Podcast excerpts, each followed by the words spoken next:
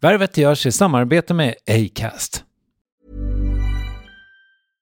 Ryan Reynolds här från Mint Mobile. Med priset på nästan allt som går upp under inflationen, trodde vi att vi skulle ta våra priser down. So to help us, we brought in a reverse auctioneer, which is apparently a thing.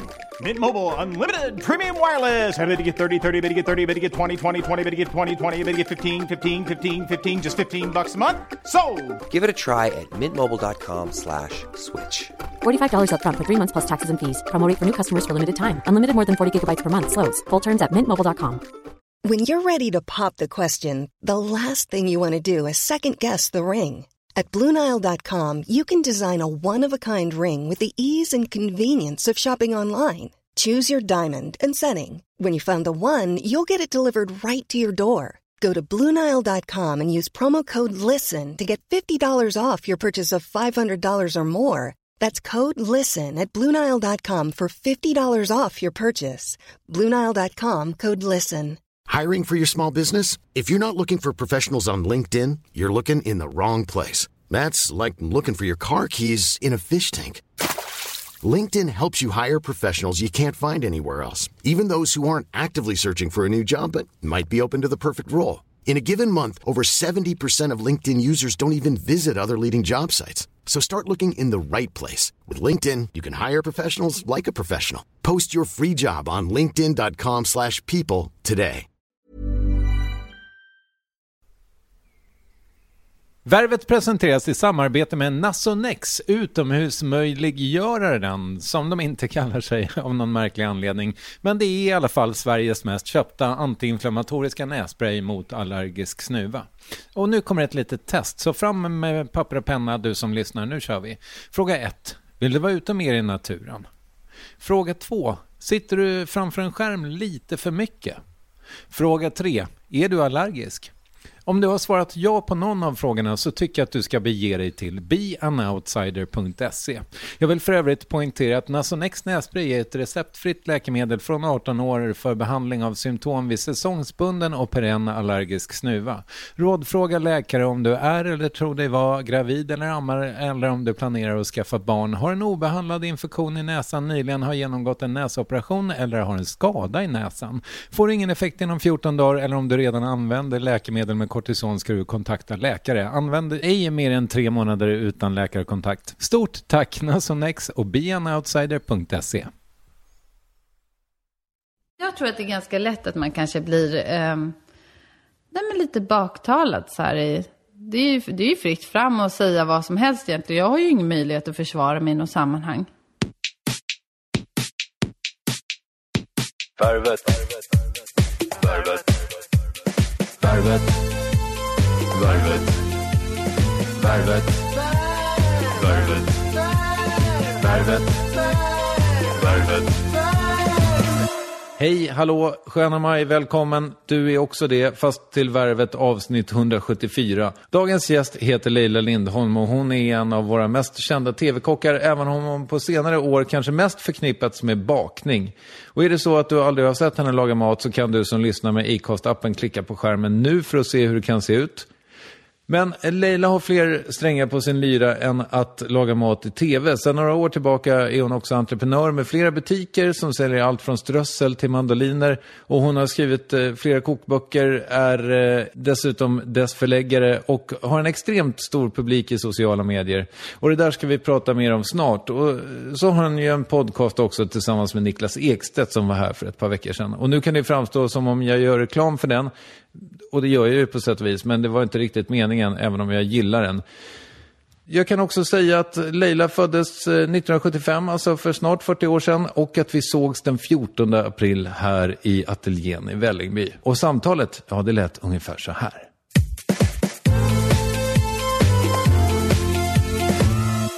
Jag tänkte på det när jag lyssnade på er podcast som jag för övrigt tycker är väldigt härlig. Liksom. Jag, är ju, jag gillar ju mat, så mm. jag tycker det är väldigt intressant att höra er. Mm. Men så tänkte jag på det faktum att om jag får säga en sak som jag funderade på ifall ni kanske skulle tydliggöra. Mm. Så är det ju varför ni gör den. Podden ja. ja. Mm. Vet du varför ni gör den? Och varför gör den tillsammans? Ja. ja, alltså vi gör den ju för att det är kul. Dels är det ett roligt nytt medie.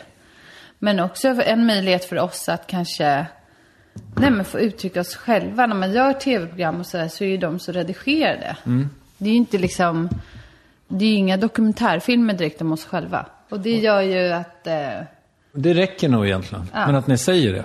ja, ja men det var bra tips. Faktiskt. Så man kanske undrar hur vi hänger ihop och liksom hela varför, varför gör vi en podcast helt plötsligt? Ja, precis.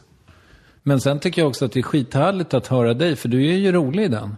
Och det, det får man inte intrycket av att du är när man ser dig på tv bara. Nej, precis. Alltså mitt, hela min tv-personlighet, den är ju anpassad efter det som kanalen vill ha. Och sen är det ju svårt att, det blir ju liksom inte en, en reality eller en dokumentär eh, tv-serie om mig när jag står bakom en bänk och liksom rabblar recept. Kan man säga. Eller jag ska inspirera människor så här, men, och vilket är otroligt roligt och syftet med precis allting jag gör. Men eh, jag tror, det är ju självklart att man får ju, man får ju bara den bilden utav mig såklart. Men det styrs utav tv-kanalen vill man göra, det beror ju på formatet. Som Niklas till exempel, som tidigare gjorde lite mera, alltså vanlig eh, kastrull-tv som det kallas. Stå, stå, bakom en, ja.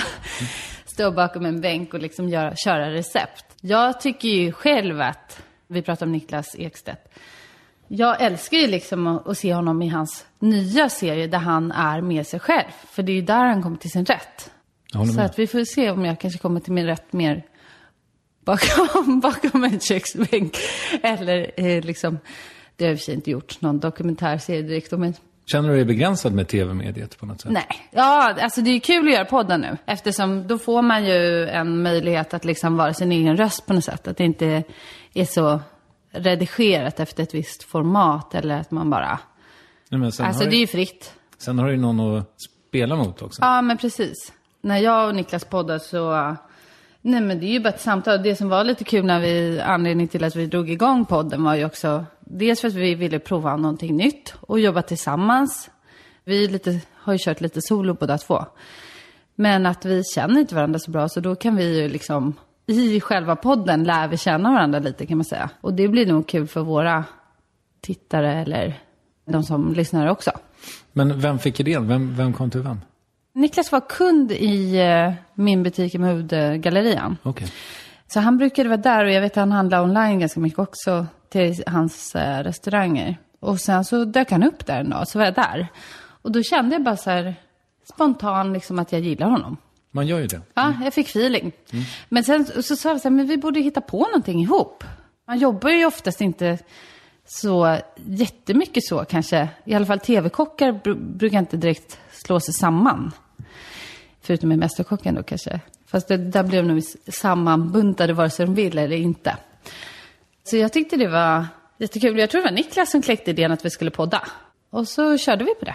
Drog vi igång. För ni, det tog ett tag va? Jag har ju hört ryktas om det här. Ja, precis. Det tog ett tag att hitta rätt och sen så liksom skulle vi spela in själva och då skulle Niklas vara teknikansvarig. Det gick sådär. jag ska absolut inte vara teknikansvarig i något sammanhang. För att eh, då, då blir det körigt. Jag, jag är inte så här teknikintresserad. Men jag, jag har nog en viss här allergi för vissa grejer. Alltså tekniska saker och så tycker jag alltid är lite... Nej, men jag känner ett motstånd. Jag vill inte helt enkelt. Jag vill liksom göra de här... Därmed är lite typiskt manligt och kvinnligt. Men jag är rätt stolt över att jag liksom har tagit kommandot över skruvdragaren hemma i alla fall. Okej. Så nu är jag inte rädd för att liksom skruva. Jag har inte riktigt kommit till borrandet, men jag tror att jag skulle fixa det också. Ni pratade mycket om att du har mycket tavlor uppe. Ja, det här, men det... det, Det är inte skruvdragaren eller? Nej, de är spikade. Okej. Ja. men visst i och för sig, tunga tavlor och sånt som kan ju vara bra att hänga på skruv. Men, eh, men hur som helst så, ja. Men sen fick vi ihop det där i alla fall med poddandet, egen regi. Så vi, nu kör vi det. Ska köra det här året, 40 avsnitt tänker vi. Spelar ni in flera åt gången? Ibland. Podden släpps varje torsdag, så det ska släppas en i veckan då, men vi har kört, någon gång har vi kört två stycken och så. Men då har vi liksom brutit och gått och käkat lunch och lite. Ja, för jag tyckte att det var lite mycket eh, att eh, Niklas åkte till Mariefred för en, en äppe. Så Ja, fast det, han gjorde faktiskt det. Ja. Ja, han gjorde det. Ja, det är okej. Nej, men han tyckte skulle- han ville åka till Mariefred. Men det, alltså så långt är det inte, 45, Ja, jag 50 vet. att köra. Men det roliga är som, som inte framgår och det kommer riktigt ur podden, jag tror inte vi pratade om det sen heller.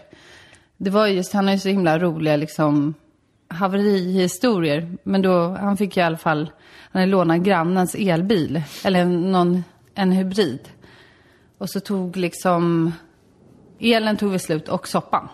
Så han fick ju motorstopp där på motorvägen och fick hålla på och krångla med taxi och extra bensintank och grejer och åka fram och tillbaka. Så det är verkligen Niklas Ekstedt i ett nötskal. Jag skrattade högt eh, åt det här med att han tog bussen till bilprovningen. Mm. Alltså, det var otroligt roligt. Ja, det var fruktansvärt kul. Jag höll på, jag klappade ihop när han berättade.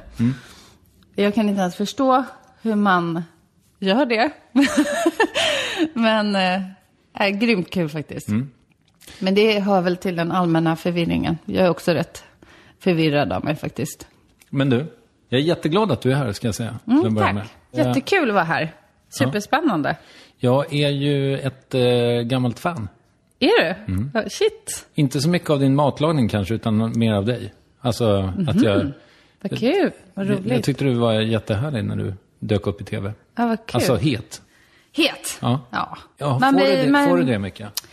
Kommentarer på mitt utseende? Ja, men det vet jag, det, det ska vi prata om. Men, Mm. men däremot, alltså att det är många, alltså, för jag kan tänka mig att du, Många killar som är kära i mig. ja, Och tjejer.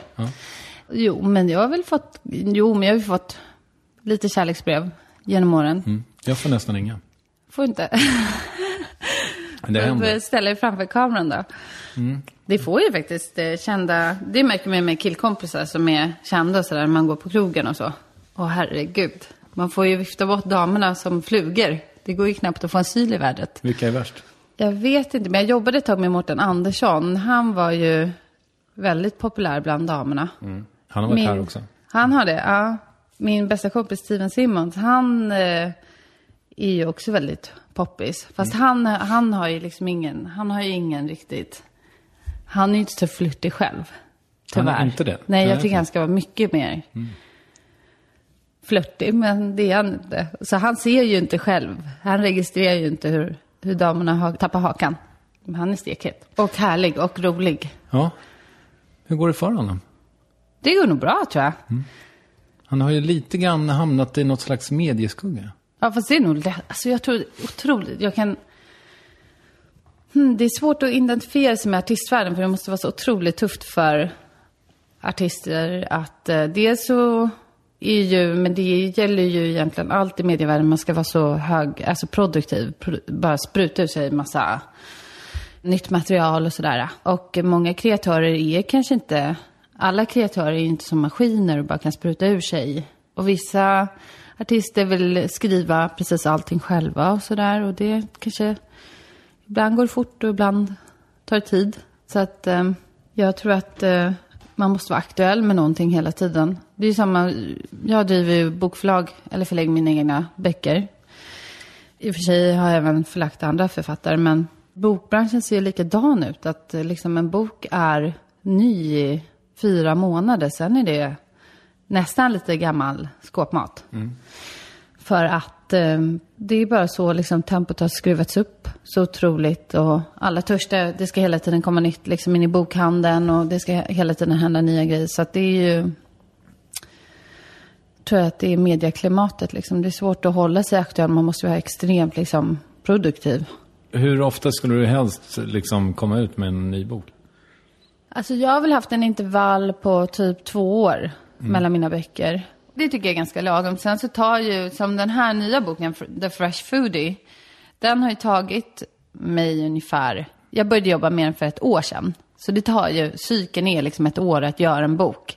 Och det är väldigt olika beroende på vad det är för typ av bok och vem, alltså, vem det är som gör det. Det finns ju de som spottar ur sig en bok på tre månader kanske också. Men jag, jag för mig är det så här otroligt viktigt att den är liksom genomarbetad.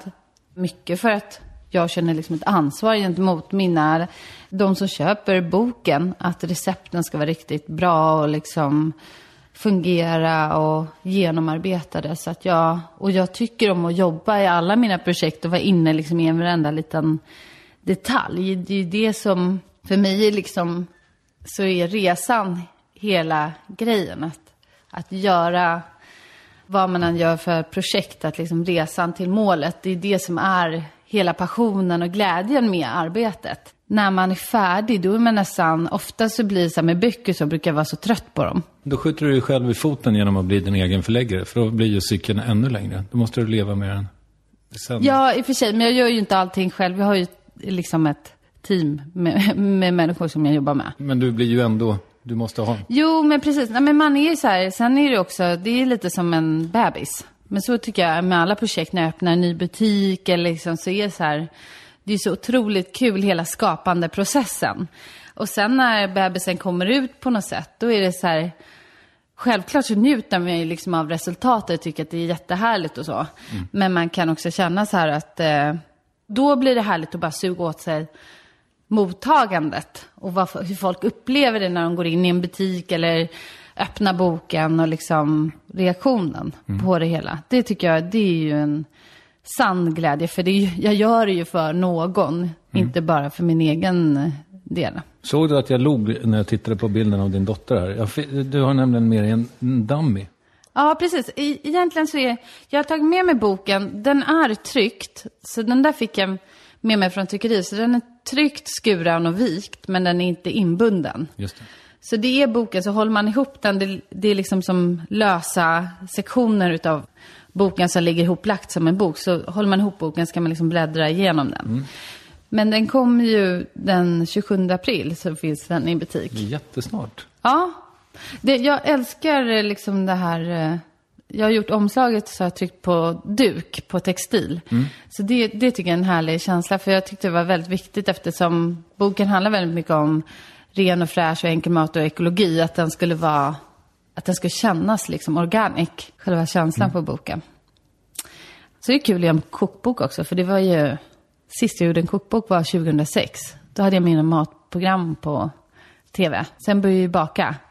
Så det, jag tror att det är många som kanske inte ens vet att jag är liksom kock och kommer från, alltså jobbar på krogen och kom, har en bakgrund som både från restaurangskola och att jobba professionellt som kock. En gedigen bakgrund. Du har varit runt på massa finkrogar. Ja, men jag har varit på väldigt bra ställen och jag har fått eh, haft ynnesten liksom att jobba med väldigt skickliga kockar.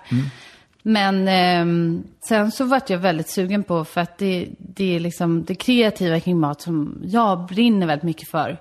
Tycker det är sjukt kul och liksom, dels att ha visioner av en, någonting som jag vill göra och liksom förverkliga det.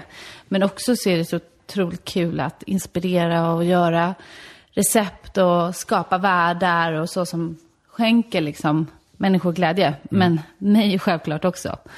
Var det två... Nej, det var tidigare som du började göra tv. Mm, 2003, typ 2004. För tio år sedan då? Ja, precis. Men första gången jag var med i tv, det var ju 99 när jag vann Årets kvinnliga kock.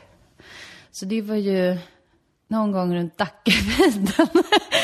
Som, eh, Då det var var, då var 24. jag, då var jag liksom, ja då var jag 24. Då, var, då hade jag, var jag liksom gäster i lite olika program och sådär. Sen började jag jobba med plåtningar och började jobba mycket med reklam och så. Jag skrev jättemycket recept för Arla och liksom olika livsmedelsföretag och tidningar och sådär. Sen började jag jobba med tv och utveckla de recepten. Och så när jag gjorde, började göra middagstips i Nyhetsmorgon så ville jag göra enkla, snabba middagstips för typ den ensamstående tvåbarnsmamman. Som kanske inte, det var mycket kockrock och liksom pekpinnar då i rutan. Så jag kände väl liksom att eh, Hade du inte kockrock? Nej, det hade jag inte. Kommer inte du ihåg det? Du beundrar ju mig, sa ju du. Ja, jag vet. Men eh, alltså, ja, nej. Nej, men det var ju mycket så här... äh, Nej, men det var mycket kockrockar och mycket liksom lite um, avancerade grejer kanske. Lite avancerade ingredienser och lite... Det blev lite otillgängligt för så här, den vanliga dödliga... Så då fick jag göra middagstips i rutan och så frågade också...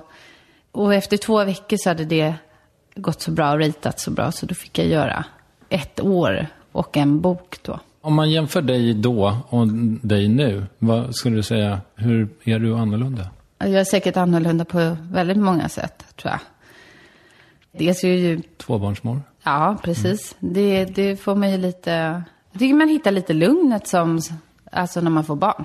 Man landar kanske lite i sig själv och så här, men jag tror att jag är eh, ja, men lite coolare kanske. Och så lite mer eh, erfaren är jag väl. Men jag tror att jag är väl säkert lite samma, samma också. Det är inte, jag tror inte man förändrar sig jätte, jag tror inte människor förändrar sig supermycket om de inte går igenom något oerhört dramatiskt så. På sätt och vis kanske inte. Men jag hörde någon gång att alla celler i en, ens kropp byts ut på sju år. Så det är ju en helt, det är en helt annan person som sitter framför mig ja, egentligen. det kanske det är. Du är helt utbytt. Men jag tycker alltid det är otroligt svårt att vara objektiv liksom, och prata om sig själv så här, och se de förändringarna själv, tror jag. Men jag tror säkert att andra upplever att man förändras och så här. Jag tror att jag kanske, jag kanske är lättsammare än vad jag... Jag tror att jag alltid har varit så här... Eller jag var i alla fall tidigare att jag tog liksom, att kanske tog saker lite på mycket, lite väl mycket allvar och lite sådär. Att jag kanske är lite, att jag ändå kan vara lite, ta saker och ting lite mer light. Tar du dig själv på mindre allvar? Ja, jag vet inte. Alltså jag tror man eh, kanske, jag tror att man, man kanske får lite mer distans till det man gör. Man känner liksom ändå att, ah, ja, det är inte hela världen. Det liksom kan ju hända större katastrofer eller att man kan bli lite coolare så. Men sen så är det alltid så när man är inne och jobbar i projekt, för då är man ju helt liksom nästan som inne i en bubbla tycker jag. Alltså jag upplever som att jag liksom är lite i den här, hela den här världen. Alltså när man får barn och sen jobbar jag med så många projekt samtidigt nu. Så då kan man inte riktigt vara i en bubbla och bara fokusera på en sak. Utan då måste man ju liksom hela tiden röra sig ut, ut och in i de här världarna. Och sen också ha en fritid. Så att jag, jag, jag hämtar ju liksom mina barn på dagis. Från när jag hämtar dem så är det ju bara de som gäller. Det är ju svårt att göra någonting annat för de kräver ju liksom 100% av min uppmärksamhet. Dina barn är vadå, två och snart sex typ? Mm. Använder du liksom inte iPad? Jaha, att de, att de blir vaktade av iPaden? Nej, men ja, lite. Tvååringen, hon håller inte på med iPaden alls. Min femåring som fyller sex nu. Nej, jag försöker liksom verkligen begränsa hans iPadande. För att han är lite manisk, precis som hans mamma. Så att han vill ju liksom, han kan ju inte sluta.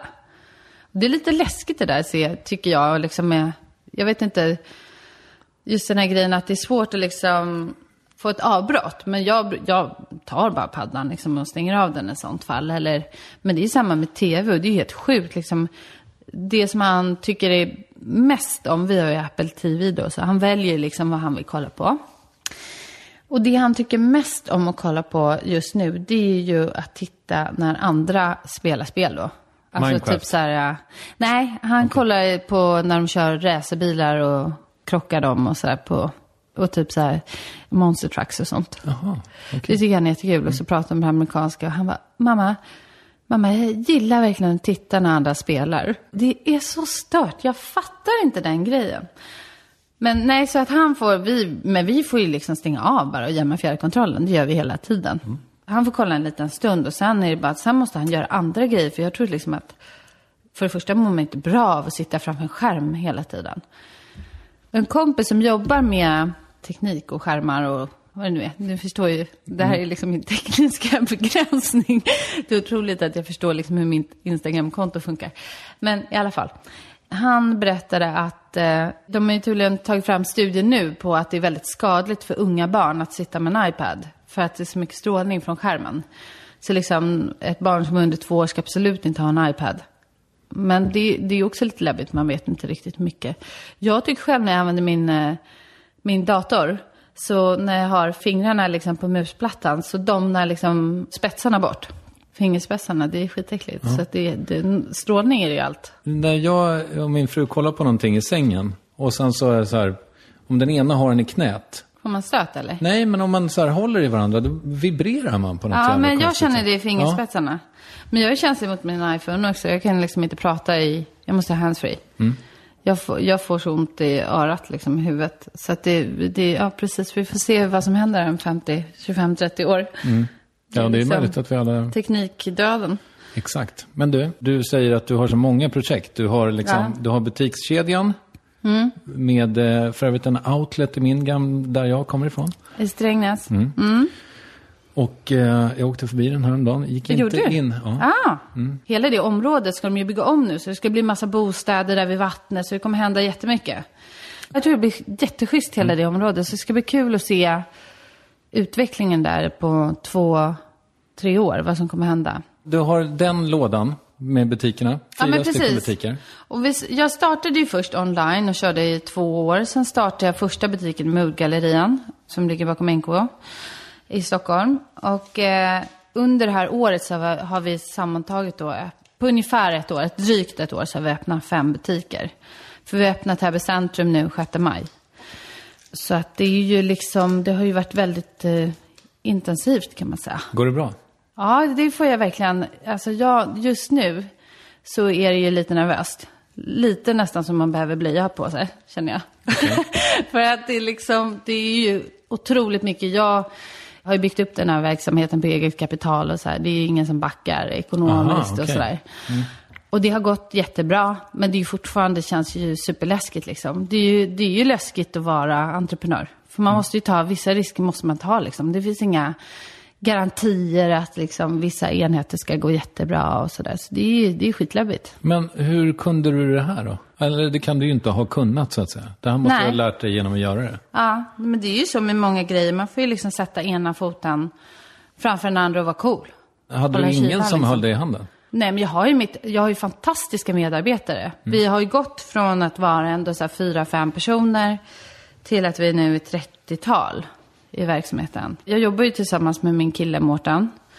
Vi har jobbat ihop sedan 2009. Och eh, han är ju då vd i företaget.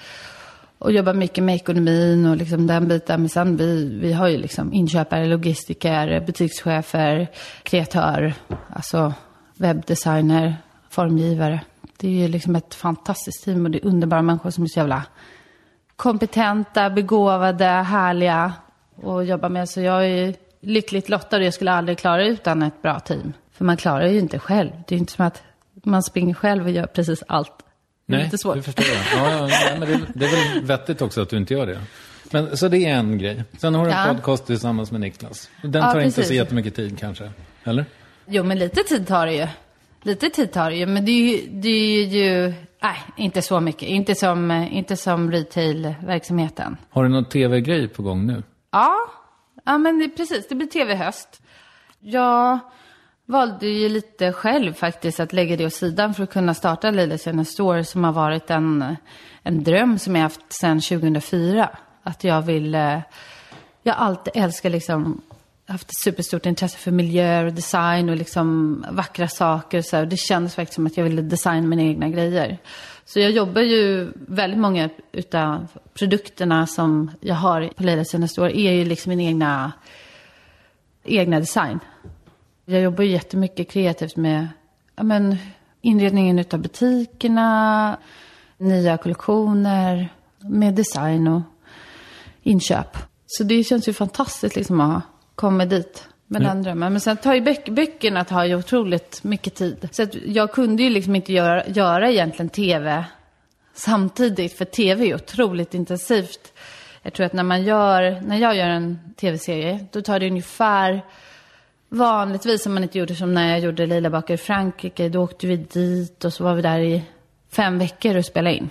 Men det är ju liksom, det tar ju precis all kraft liksom. Det är ju otroligt intensivt och kräver ju liksom allt fokus. Och det går inte att göra allt det här och vara småbarnsmamma och föda barn också lite mitt uppe i alltihopa. Som jag har gjort. så det var ju bara liksom, tv var ju det, men det kändes också som att jag hade gjort så sinnessjukt mycket tv så jag behövde liksom kanske själv ta en paus. Och bara göra någonting annat. Men nu ska du göra det? Nu ska jag göra det till, eh, ska spela in en sommar. Ah, Okej. Mm. Hemma? Nej, hemlig ort. Okej. Ja, Men det finns en idé? ja, ja, ja absolut. TV4? Ja. Jag känner en så här otrolig ödmjukhet för kunskap och eh, andra kreatörer. Och jag tycker också att jag kan själv känna så här att jag, är jätteglad. Alltså, det, en, det finns en del av mig som bara känner så här att drivkraften ligger i att göra någonting 100 procent. För att jag, det är som att jag, när jag känner själv att fasiken, jag, jag hade inte kunnat göra det här bättre liksom. då uppryms jag av någon slags här varm, tillfredsställande känsla där det bara känns så här, I'm the shit liksom. Så jag behöver nog sätta ner foten för min egen del, för att jag ska få den känslan och känna liksom att där ska skåpet stå. Men det är en del utav mig. Så så tänker jag väl, eller det är liksom moodet jag är i när jag gör en bok eller en tv-serie eller liksom att jag verkligen så här, nu jävlar. Men jag kan samtidigt ha en del av mig som känner så här, nej men att man känner liksom en så här, att man liksom inte, ja men det hade kunnat bli lite bättre och, ja, och framför allt så som du säger vad det gäller, det är ju som att vara gäst i en podcast, så här, aha, men vem vill lyssna på det? Vem ska lyssna? Vem är intresserad? Alltså, vem vill veta någonting? Alltså, man, jag tror att man, det tror jag man har när man ställs under lupp. Men jag tror också att det finns en del uns av någonting sunt i det. Att man behöver inte, det vore ju, det vore kanske inte lika härligt om man vore helt upprymd av sig själv och bara, nu ska jag berätta, alltså oerhört intressant och mitt intressanta liv här. Nej, visst. Fast det är ett väldigt speciellt jobb liksom att stå framför en kamera. Alltså jag tror man måste vara lite... Eller jag tror egentligen så här, man måste vara jäkligt grundad i sig själv så här. Och känna att man är bekväm. Så att man inte känner sig som att man måste krypa ur sitt eget skinn liksom. För det tror jag, om man inte känner att man är trygg i sig själv eller... Eller nöjd med sig själv, att man trivs i, sin egen, liksom, i sitt eget skinn, då är det väldigt obehagligt att stå framför en kamera. Det tror jag många så här, typ som bara de ska bli stillbildsplåtare har svårt att liksom bara vara naturliga. För att man blir helt så här, wow, tycker att det är så jävla läbbigt. Så det är det ju. Men det jag tycker är skönt, det är ju att fokuset, det handlar ju inte om mig. Det handlar ju om min mat och receptet. Och det tycker jag är jävligt skönt, liksom att det är det, det, är det som är liksom spelar huvudrollen i, i mina program. Fast jag har gjort reseprogram också. Jag gjorde ju När fjärran, några stycken. Det var ju jäkligt kul. Men då är det roligt, mötena med människor och sådär. Men det var ju också en sån här programserie som jag tror att många bara, åh oh, shit, vilket jävla glassigt jobb liksom. Göra När fjärran, ja tack liksom, det kan jag göra.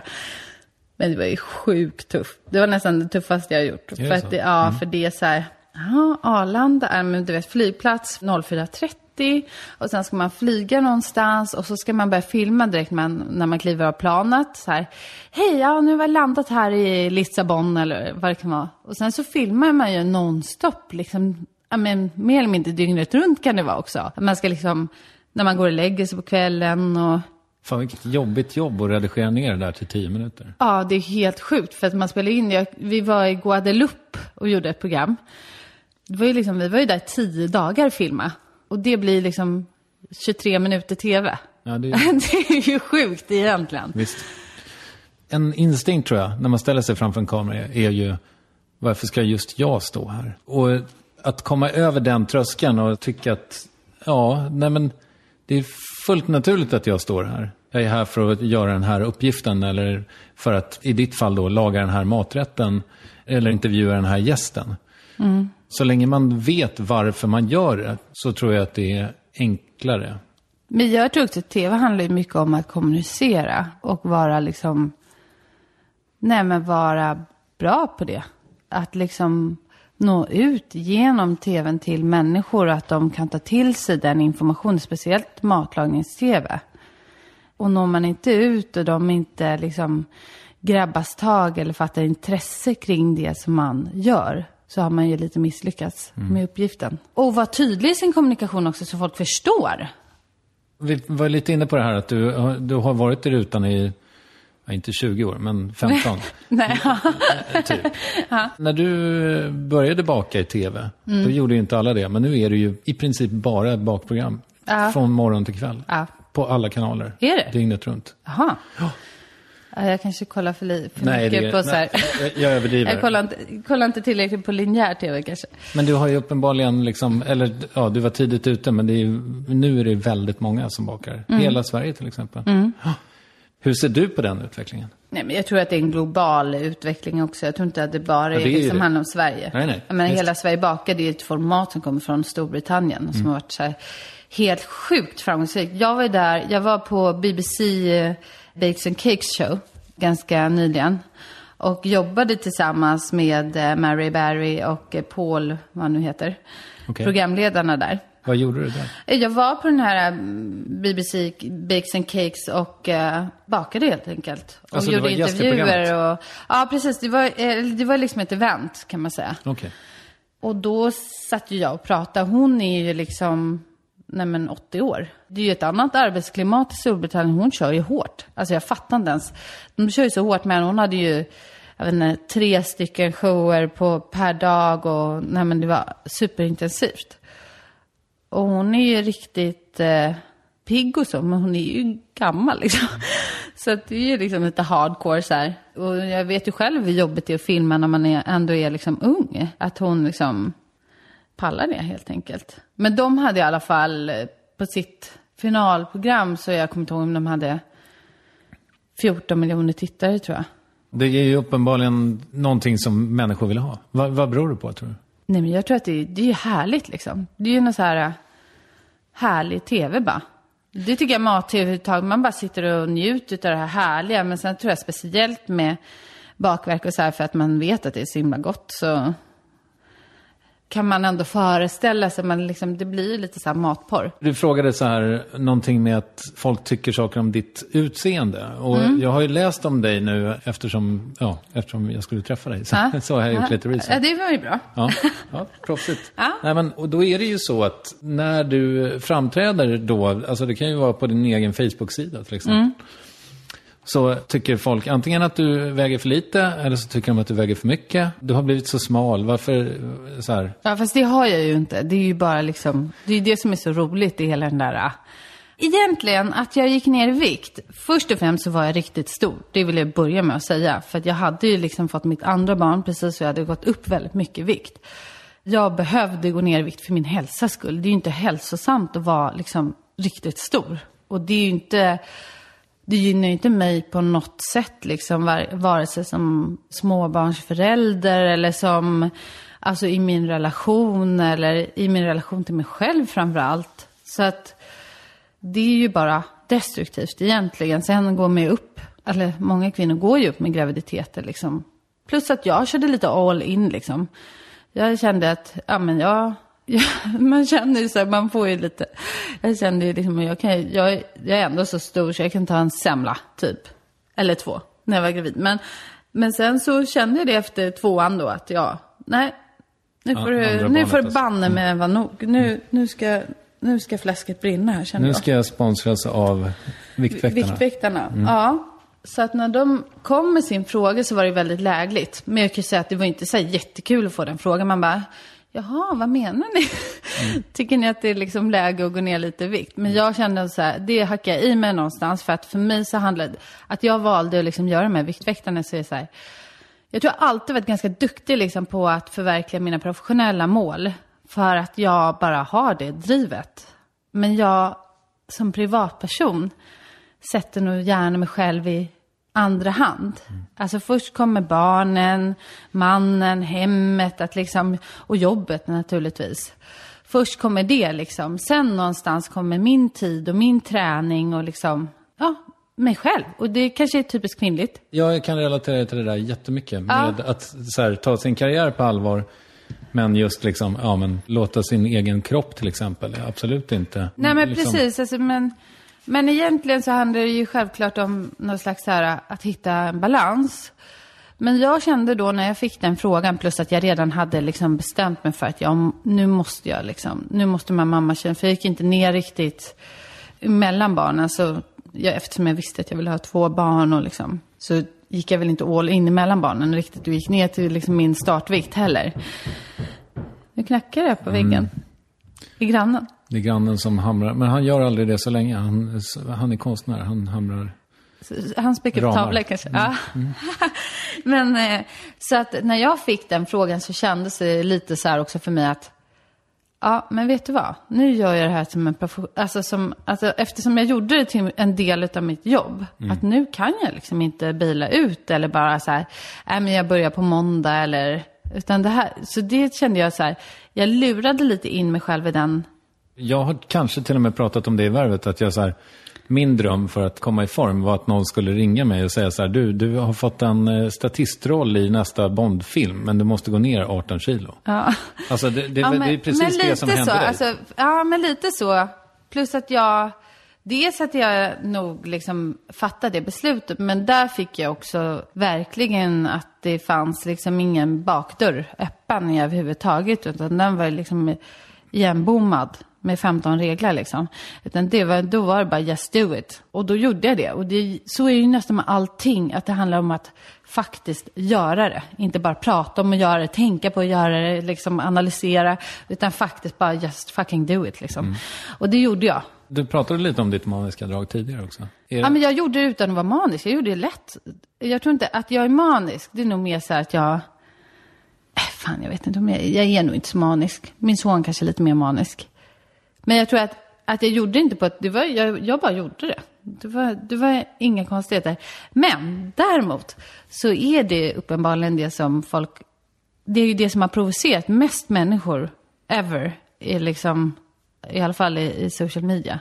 Jag har ju en ganska stor Facebook-grupp. Nu har ju tyvärr Facebook gjort om reglerna så bara så här 14 procent eller vad det är, 10 procent nås egentligen utav liksom Facebook-feeden. Det är ju helt sjukt att de får göra så, men inte Instagram som tur är.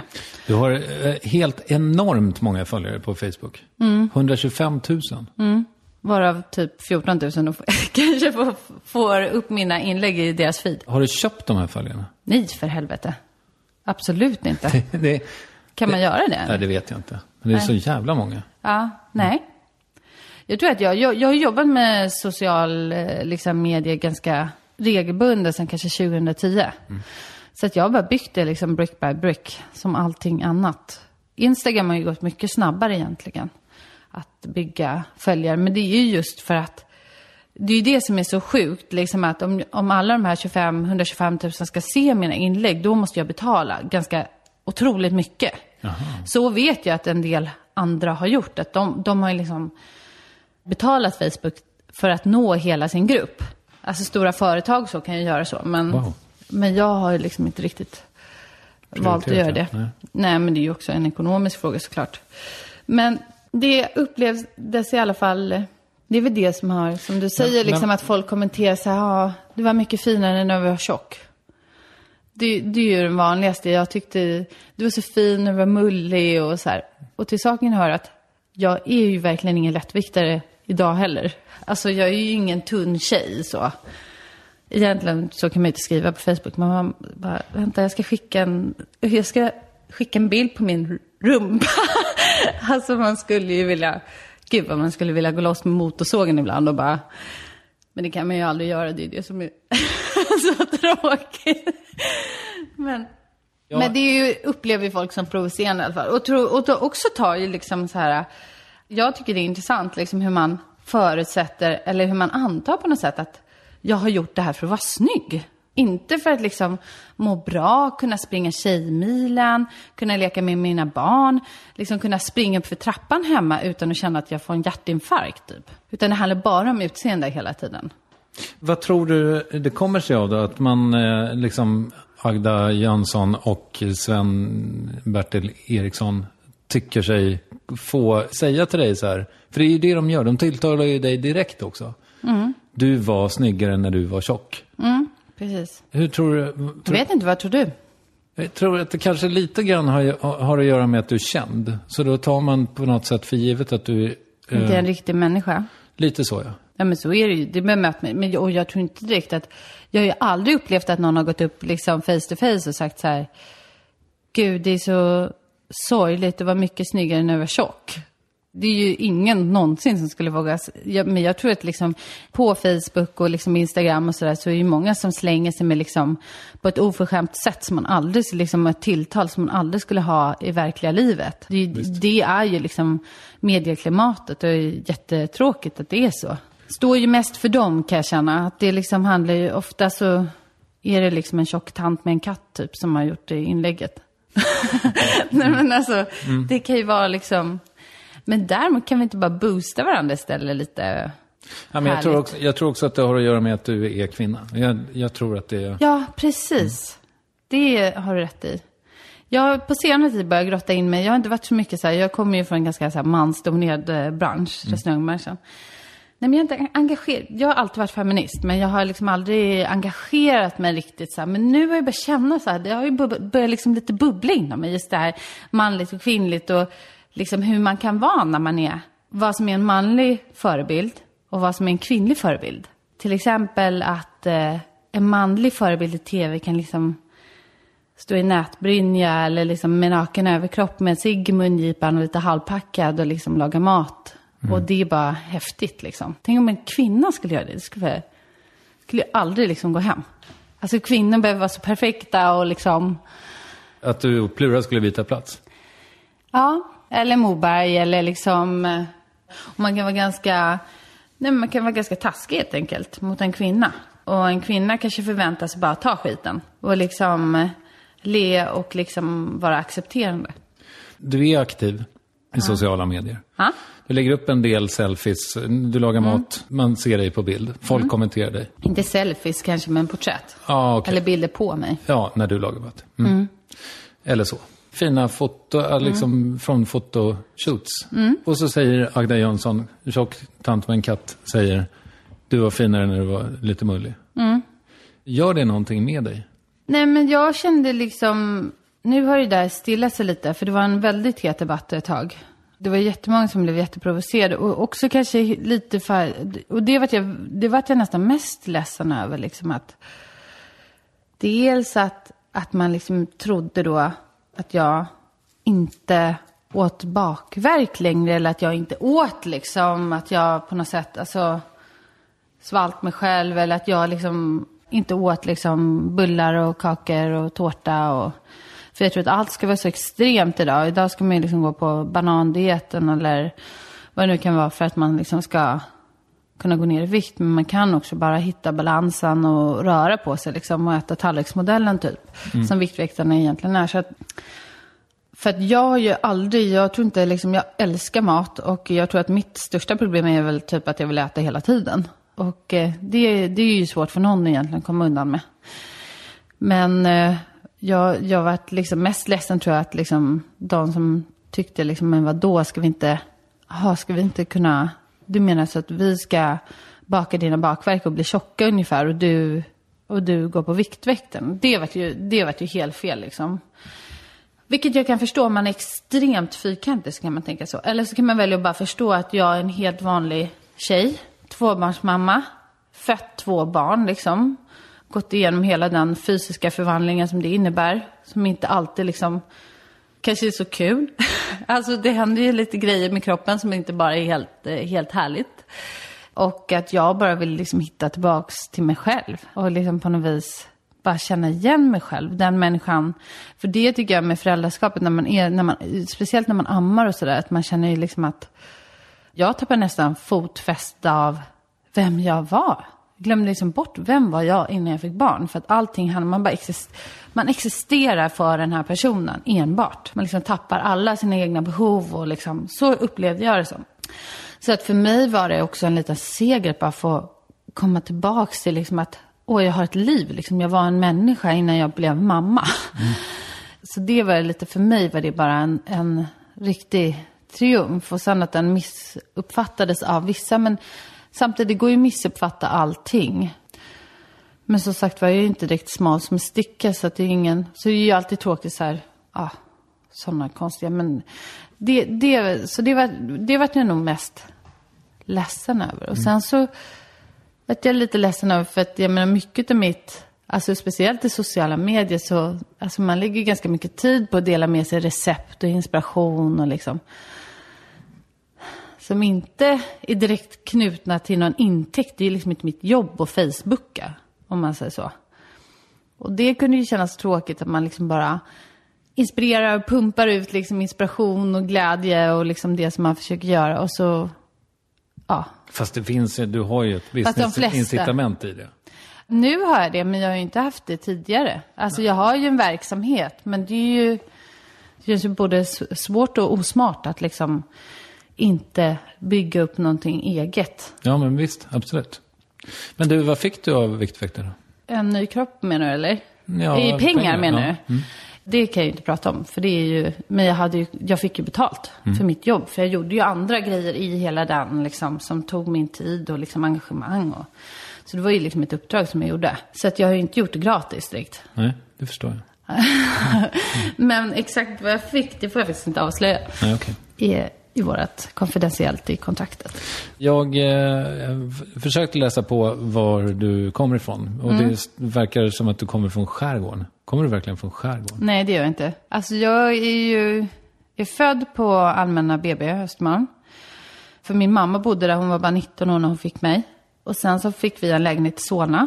Så i Solna växte jag upp tills jag var 13. Sen, vi skaffade landställe ute i Nacka, Värmdö, lite på gränsen i Kummelnäs. När jag var typ eh, kanske 7-8 år. Och först så var vi där, vi bodde där på sommarhalvåret och pendlade för det är ju så ändå ganska nära liksom. Och sen så byggde vi ut och flyttade ut dit. Så jag började åttan där ute. Såg du Palme någon gång? Va? Olof Palme? Ja. Varför skulle jag ha gjort det? Nej, men jag tänkte, det var, det var väl, Yasuragit är väl sossarnas gamla så här, sommar... Sosseborgen, precis. Nej, Nej, nej, men jag kommer, jag kommer faktiskt ihåg när Palme blev skjuten. Det kommer jag också det, ihåg. det, det är så här, jag kommer liksom ihåg att hela Sverige var i chock liksom. Mm. Men jag kommer också ihåg att jag var hemma och tittade på tv och, liksom, och det var i Kummelnäs. Och din berömda pappa då, eller han är ju förvisso kanske inte så berömd, men honom hade du ingenting med att göra förrän du var någonstans i 20-årsåldern? Alltså den jag biologiska? tror för min, min styvpappa är ju Pelle på Saltkråkan. Ja, just det. Mm. Så jag tyckte Förlåt. att det var det Ja. du menade. Nej. Nej, jag tog kontakt med honom när jag var 24. Gjorde Och jag. hur träffades dina föräldrar? Alltså, hur blev du till? Ja, precis. Jag var ju, även om jag var med, så var jag liksom inte så... Nej, men de hade väl en flört tror jag. Så att de hade väl bara liksom en liten fling helt enkelt. Och inte någon fast relation eller något sånt där. Utan det var liksom en flört. Så de träffades väl på, en, på en disco, glada 70-talet. Lite disco fever. Jag förstår. Och varför behöll din mamma dig? Ja, för det första, eftersom jag känner min mamma väldigt väl så skulle hon aldrig någonsin göra en abort. Det är jag helt 100% säker på. Sen så tror jag att min mamma, jag tror inte ens hon var så himla ung, hon var 18 år och jag tror inte på den tiden, liksom mamma växte upp i så här lite, ja men lite så här på Östermalm och det var lite, tror inte, jag är inte helt säker på att mormor hade liksom dragit hela det här med blommor och bin och hela grejen med henne. Alltså hon visste ju eftersom hon uppenbarligen hade lyckats bli gravid, men jag tror inte liksom att, jag tror inte hon fattade att hon var gravid faktiskt förrän ganska sent in i graviditeten. Och man får glömma, det var liksom 74, jag är född 75. Så att, eh, ja, det kan man ju vara glad, tacka sin lyckliga stjärna för. att man blev till. Det hade blivit jättesvårt att göra den här intervjun annars. Mm. Vad är dina första minnen och sådär? Det intressanta i det hela är att jag har ju liksom ganska dåligt minne. Alltså jag kommer, en, min syster är otrolig, för hon kommer ihåg alla detaljer och liksom kommer ihåg när det här och hände. hände. Och jag är liksom lite Doris Guldfisk i det här sammanhanget. Så att jag har ett ganska dåligt minne. Men jag men jag kommer ihåg till exempel hur vi, jag kommer ihåg, jag kommer ihåg mormor. Jag kommer ihåg hur, det var hemma. Hon hade en papegoja som hette Josefin och hon hade liksom ett rum var så här lite ovalt eller rund, kommer jag ihåg. Jag kommer ihåg hur vi bakade i köket och liksom att jag höll på med muffinsformar och jag kommer ihåg att vi när men satt där. Många så här lyckliga minnen är förknippade med mormor när jag var liten. Jag kommer ju ihåg lite att jag gick på dagis och liksom vart jag gick och hur det såg ut där jag bodde. Och... Var i Solna? I... Råsunda? Ja, precis. Så det är väl lite så här lösryckta minnen som jag har. Mitt allra första minne, helt omöjligt att svara på faktiskt. Du, du känns lite överklassig. Fast det är jag inte. Min mormor var väldigt elegant som person. Men hon, ja, hon kommer kanske från lite, lite överklassförhållanden. Inte överklassförhållanden, men, ja, men lite så här. eh, Jag vet att hon kommer egentligen, hennes föräldrar, hon är uppvuxen i Örebro. Men jag tror nog liksom att mormor var bara lite tjusig där hon, alltså som person och där hon bodde och så. Min mamma är ju väldigt, eh, jag tror mina föräldrar har ju mer varit vänster kanske. När du säger mina föräldrar, Ja. då svärfar, eller styvfar och... Ja, precis. Jag har ju liksom typ vuxit upp i VPKs, vad heter det, partilokal, klubblokal i Solna och sådär. Så jag kan ju inte direkt känna att eh, man har någon så här högerfamilj direkt. Det har jag verkligen inte. Gått, man har ju åkt barnvagn genom första maj-tåg och sådär. Jaha. Ja, Men, visst. eh, har du hjärtat till vänster själv? Nej, inte riktigt. Nej. Du har blivit moderat på gamla dagar? Det finns ju ganska många dimensioner liksom, på politik. Det finns ju många partier som har bra input. Liksom. Och nu tycker jag också många, eller partierna lite har flytit ihop väldigt mycket i politiken. Jag tycker just nu känns det otroligt så här stökigt. Jag vet inte vad det är för liksom, politik vi för just nu i Sverige. Men, men jag tror jag tänker nog ganska mycket som entreprenör, liksom hur det är för småföretagare och så. Att det ska ändå, man vill ju göra det lättare för folk att liksom driva business och sysselsätta andra människor. Så det, det ser jag nog liksom företagsamheten i, i landet som otroligt viktigt att det fungerar liksom för att man ska, för att det ska vara en bra utveckling. Så det skulle jag nog säga. Men du har aldrig röstat eh, åt vänster? Utan du... Nej. Nej. Jag har inte gjort det. Nej. Jag säger inte att det är fel att göra det, men jag har inte gjort det. Nej, jag förstår. Hur präglad är du av din mamma då? Eller hur är du präglad av din mamma? Usch, jag tycker det är liksom, blir bara läskigare och läskigare. Desto äldre man blir så blir man bara mer, man uttrycker sig lite på samma sätt och man känner, man hör sig själv liksom. Och där lät jag precis som mamma. Och sådär. Men mamma, mamma är ju, nu är hon ekologisk, eh, hon har en kravodling. Så hon bor på gård och odlar grönsaker och Var ligger den? utanför Gnesta. Okej. En jättefin gård som heter Ek Östergården. Så de säljer ekologiska grönsaker med massa marknader och säljer till livsmedelsbutiker och sådär.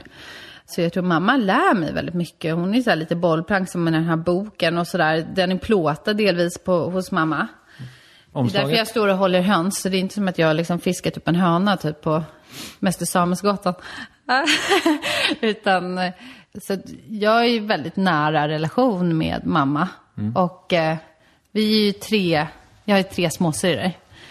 Så att hon är mycket bollplank till mig, liksom att jag frågar henne om olika saker. Och sen så har eh, vi båda har liksom, men jag har också gett, mamma är ju utbildad liksom trädgårdsmästare och, och jobbar med jord, eh, jordbruk och, men jag har ju väldigt stort intresse för trädgård och liksom odling och hela grow your own grejen tycker jag är skitkul och ägnar mig så mycket som jag kan åt det. Men sen tror jag vi är lika liksom på att mamma är, hon är otroligt bra på att dra igång massa projekt. Och det gör ju jag också då, uppenbarligen. Så att hon är ju verkligen, har massa, massa grejer i pipeline hela tiden. Så hon är ju väldigt busy liksom hela tiden. Det tråkiga blir det är ju att det kräver ju ganska mycket av en som person om man har massa djur och massa... Vilket gör att man liksom har ju inte så mycket tid över för annat. Och där är jag ju likadan. Jag har ju kanske satt ganska mycket av mitt, mer än vad jag vill egentligen, av mitt sociala liv åt sidan just för att det, tiden liksom inte har funnits så mycket. Och sen så kanske det sociala livet ibland har integrerats liksom i jobbsituationer och så. Vem var du i skolan? Och jag var nog, jag typ satt längst fram och räckte upp handen. Så jag var lite jobbig. Alltså, mm. Ja, eller liksom, ja, ganska frågvis här. Så jag märktes nog i alla fall, det tror jag. Var du populär? Nej, men nu när man träffas så här, ibland händer det ju att man stöter på sig gamla skolkompisar. Då tyckte de att man var den här coola tjejen liksom. Coola tjejen i klassen och lite så. Och rökte du och så? Ja, det gjorde det. Var du tidig med sprit och killar och... Nej, det var jag nog inte. Alltså, ja, inte med killar kanske. Men eh, att man liksom provade att dricka alkohol och tog en cigg och sådär. Det var jag ju tidig med. Men det var nog för att jag hängde med lite äldre tjejer så här, som, hade, som introducerade mig. Annars hade jag nog inte... Det, umgänget är ju liksom lite A och O. Annars hade jag nog aldrig provat. Men sen slängdes jag, jag gick ju tre år på restaurangskola, jag slängdes in liksom i hela krogbranschen. Och det är ju inte, det är ju ganska mycket party på krogpersonal. Man, man lever ju liksom, det livet är ju ganska hårt att leva ett helt liv om man säger så. Det beror ju på, men de flesta festar ju en del. Så är det ju. Jag ska be, gå och be min granne sänka lite bara. Ursäkta. Jag läste i Expressen att jag var en av Sveriges mäktigaste kvinnor, så han höll på att smälla av av stolthet där hemma. Ja, vad fint. Ja, han är så gullig. Men då är det Pelle på Saltkråkans pappa alltså. Mm. Precis. De är ju liksom min super hardcore fanclub. Men jag tror att det är ganska viktigt, tänker jag på jättemycket med mina egna barn. Jag boostar dem som satan. Alltså jag talar om att jag älskar dem tusen gånger om dagen. Liksom att jag är stolt över dem, hur duktiga de är liksom. hur smarta de är, hur vackra de är. Alltså det säger jag hela tiden. Jag tycker det är så otroligt viktigt. För min farfar sa det otroligt mycket när jag var liten. Att jag var liksom smart, begåvad, och duktig, liksom kapabel. Att han var stolt över mig och liksom att jag skulle bli något stort och sådär. Och det tror jag faktiskt har, har en stor inverkan på hans liv. Alltså att man är präglad av det. För att är man präglad av raka motsatsen, eller typ ingenting, att man inte bedyrar varandra, så tror jag att det har ju också sin effekt. Man har ju alltid det här någonting, någon slags här trygghet i, i liksom ryggraden, i stommen på något sätt, när man har fått höra hela sin uppväxt att man är bra liksom. Ja, men det där har väl också att göra med det där vi pratade om tidigare. När jag sa att man måste tycka att det är naturligt att man står där framför kameran. Och det är det som tror jag gör att du gör det på ett naturligt sätt. Att den, den platsen, att du inte tycker att det är konstigt att den är din. Därför att du är speciell. Eller? Jag vet inte, alltså jag, It's that time of the year. Your vacation is coming up. You can already hear the beach waves, feel the warm breeze, relax, and think about work. You really, really want it all to work out while you're away. Monday.com gives you and the team that peace of mind. When all work is on one platform and everyone's in sync, things just flow wherever you are. Tap the banner to go to Monday.com. There's never been a faster or easier way to start your weight loss journey than with PlushCare. PlushCare accepts most insurance plans and gives you online access to board-certified physicians who can prescribe FDA-approved weight loss medications like Wigovi and Zepbound for those who qualify. Take charge of your health and speak with a board-certified physician about a weight loss plan that's right for you. Get started today at plushcare.com slash weight loss. That's plushcare.com slash weight loss. plushcare.com slash weight loss. Hey, it's Ryan Reynolds, and I'm here with Keith, co star of my upcoming film, If, only in theaters, May 17th. Do you want to tell people the big news? All right, I'll do it. Sign up now and you'll get unlimited for $15 a month in six months of Paramount Plus Essential Plan on us. Mintmobile.com slash switch. Upfront payment of $45 equivalent to $15 per month. Unlimited over 40 gigabytes per month. Face lower speeds. Videos at 480p. Active Mint customers by 531.24 get six months of Paramount Plus Essential Plan. Auto renews after six months. Offer ends May 31st, 2024. Separate Paramount Plus registration required. Terms and conditions apply if rated PG. Yes, ny sponsor. Värvet presenteras i samarbete med Svea Bank. Och jag menar inte att ta ner stämningen, men dessvärre är ju lågkonjunkturen här, vilket innebär att de flesta branscher har det tufft och också väldigt många privatpersoner. Jag vet själv vad det är att ha en trasslig privatekonomi. Det var struligt i många år för mig och låg ofta post i hallen med trista logotyper i ena hörnet och jag hade också i flera års tid ett helt gäng betalningsanmärkningar. Och tyvärr är det nog många som har det svårt att få ihop till räkningarna just nu, som har hamnat i ekonomiskt trubbel. Och det är här Svea Bank kan kliva in med något som kallas skuldfinansiering. Där löser de skulder hos inkasso och till Kronofogden och till och med om Kronofogden vill sälja ditt boende har Svea Bank möjlighet att hjälpa till. I den här tjänsten får du en personlig handläggare som gör en grundlig genomgång av din ekonomiska situation, de tar kontakt med dina kreditgivare och när ett lån beviljats löser de dina skulder åt dig och samla dem i ett enda lån med en avbetalningsplan som din ekonomi klarar av. För om du har hamnat i klister, du är inte ensam och kanske kan det här hjälpa dig. På svea.com skuldfinans kan du läsa mer. Tack Sveabank! jag tror det är så här. Jag tycker man pendlar mellan det här hela tiden. Liksom att, men samtidigt så vet man ju att eh, man har något att säga. Och något vettigt att säga. Alltså det är man ju ganska, att liksom ändå finns substans i det jag gör. Det har ju alltid varit viktigt för mig att göra liksom.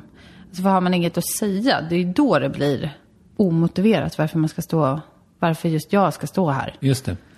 Men du, får jag fråga dig en sak? Är du fåfäng?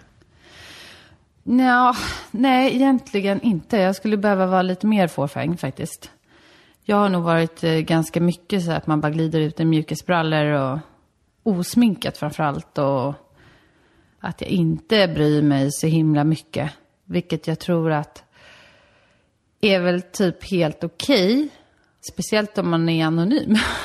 För då är det ingen som bryr sig i alla fall. Men jag tror att Jag skulle behöva vara mer fåfäng och liksom piffig. Inte minst för min egen skull, för man känner sig mycket härligare då liksom. Att det är liksom skönt att bara bära upp sig själv och bara känna, känna sig liksom fräsch.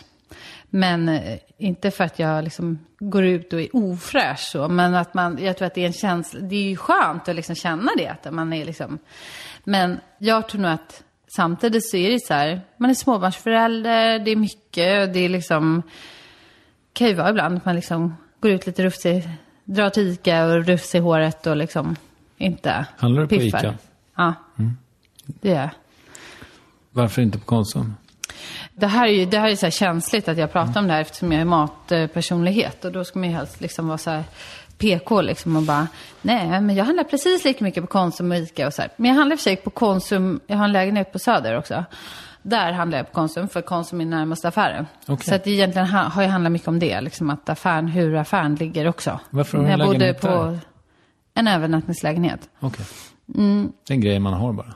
Nej, jag skaffade det ganska nyligen. Okej. Och det handlade ganska mycket om att jag pendla och att det var... Jag tror vi kände liksom kanske, vi bor liksom, det är underbart att bo med dig i fred och sådär, men vinterhalvåret och sådär, det blir, kan ju bli lite groundhog day också. Att man kan, det kan vara ganska skönt liksom att man kan gå ut och käka med kompisar eller jobba lite senare och, och börja jobba tidigt på morgonen och utan att känna att man behöver pendla och sätta sig i bilen och köra, för, för det är ju kolsvart liksom klockan tre i november. Visst. Så då kände vi liksom att det kanske var läge. Och det är ju en del, det är ganska många som, eller ja, många av våra vänner i alla fall, som har faktiskt en övernattningslya. Så, som jobbar i Stockholm. Okej. Men ehm, vad var det du pratade om? Fåfänga? Vad är min punchline egentligen? Jag har varit uppe hela natten för övrigt. Olivia som är två år, hon har börjat drömma så här mardrömmar. Så hon, eh, äh, men det är helt sjukt. Hon bara, du vet, vaknar och skriker ungefär som man stuckit kniv i henne. Och är helt livrädd. Och liksom säger, ja precis. Hon säger, nej natten, när man ska börja gå och lägga sig, så hon säger, nej natten, inte natten. Och nu då, hon drömmer mardrömmar. Så nu drömmer hon om spindlar. Och är livrädd och liksom spindlar och lyfter på täcket och så här. Och min son hade samma dröm. Jag är inte så bra på att tolka drömmar, jag vet inte vad det betyder. Men, men jag förstår liksom att hon känner att det kryper spindlar över hela hennes kropp typ. Så det är skitäckligt. Så hon, i natt så har hon haft en sån natt. Så vi har varit uppe och stökat och bytt rum och bytt säng och tittat i sängen att det inte finns. Så det är så här, man är ju hyfsat nermonterad vissa dagar som småbarnsmamma, det kan jag ju säga. Jag förstår. När man Du, inte har sovit. Jag läste om Joni Mitchell. Hon är en eh, singer-songwriter. Mm. Gjorde en låt som heter Big Yellow Taxi till exempel. Som samplades av Michael Jacksons syrra. Vad heter hon? Janet. Janet, just det. I Got Till It's Gone. Okej. Hon har en sjukdom som heter Morgellons disease. Som går ut på att man känner att det är någonting som kryper innanför huden hela, hela, hela tiden. Och fy satan. Det visste man ju inte. Jag eh, kollade upp Det är inte skabb då, för då är det något som verkligen kryper. Nej, det är inte det. Det går ju skabb på dagis. Det är ju också en rolig grej, med, eller rolig och rolig. Det är typ det mindre roliga. Det är ju underbart att ha barn, man älskar dem ju hur mycket som helst. Men herregud, ibland tror man att man är med i någon film. Man tror ju liksom att det, att det är sant. Man bara, vad är den dolda kameran? Alltså, det är ju härligt när det går lös och mask i magen. Och eh, nej men, eh, för ett tag sedan, nu, det har inte vi drabbats av än så länge, så det var ju väldigt skönt. Så liksom när det går skabb. Men det är sådana grejer som man, man tänker inte ens på det liksom, om man är utanför det här småbarnslivet. Men det är ju så här, och det är ju sjukt jobbigt att drabbas utav det. Ska jag erkänna en grej? Ja. Vi får ju så här mail en gång i månaden av de andra föräldrarna i Loves skolklass. Ja. Nu går det löss igen. Ja. För jag har aldrig kammat honom. Har du inte? Då är du säkert orsaken till att han har löss. Det kan, nej men han har inte löss. Nej men helt allvarligt. Jag hörde utav mina kompisar, för de kom och smittade ner oss. Då hörde jag, i deras skola så har det ju gått, det är till och med så att kommunen har skickat ut liksom. För att föräldrarna är, är för fina eller vad de nu är. För att luskamma. Ja, ja. Så att de blir aldrig av med skiten. Nej, sån är jag. Ja, du får skärpa dig helt enkelt. Mm. För fasiken bidra till den här lusepidemin. Ja men, ja men det är ju sjukt jobbigt. Och för dig, du har inte så långt hår än. Så det är ju ingen, det kommer. men att ha långt hår och få löss, man, man tror inte att det är sant. Har du haft det ett par vänner? Ja, jag, jag fick ju det när, eh, det var ju typ två år sedan. Men så det är det jag menar, det är inte bara glamour. det är ju liksom lite så här, ja. Du? Det är då man undrar liksom vilken film man är med i, som sagt var. Jo, men anledningen till att jag frågade om det här med fåfängan Mm. var ju att du är ofta med på bild i dina böcker och så. Mm. Är det för att det säljer bättre då? Eller tycker du att det är lite härligt också? Du är ju väldigt fotogenik. Nej men precis, nej men det är ju för att jag tycker att jag själv är så fruktansvärt snygg. nej jag skojar bara. Anledningen till det är väl liksom, dels så jobbar jag med ett sånt, alltså media, tv, då är man ju liksom i bild. Och att det finns självklart en, en igenkänning liksom att, jag tror att mitt ansikte känner kanske fler igen än till namnet ibland. Men eh, det är väl liksom en del av hela paketet. Så här. Man, för att som i nya boken, det är ju inte bara, där är ju inte bara jag på bild, utan det är ju liksom andra människor och liksom att man ska få hela lifestyle-känslan. Man ska få liksom en, någon slags helhetsbild, att man målar upp hela den här världen med miljöer, människor, där jag är en del utav det. Men sen är ju jag budbärare av det som jag gör. Jag är ju avsändare, men det är ju också en kvalitetssäkring, stämpling av recepten att, det- att, liksom, att det är jag som är avsändare. Jag skulle aldrig liksom sätta mitt namn på saker som jag inte var involverad i eller recept som jag inte har gjort. Eller, det är bara... Det är ju sjukt viktigt, tycker jag. Så är du fåfäng. Nej, jag är inte fåfäng. Men jag tycker att man, att man är med på bild är ju inget lika med tecken att man är fåfäng.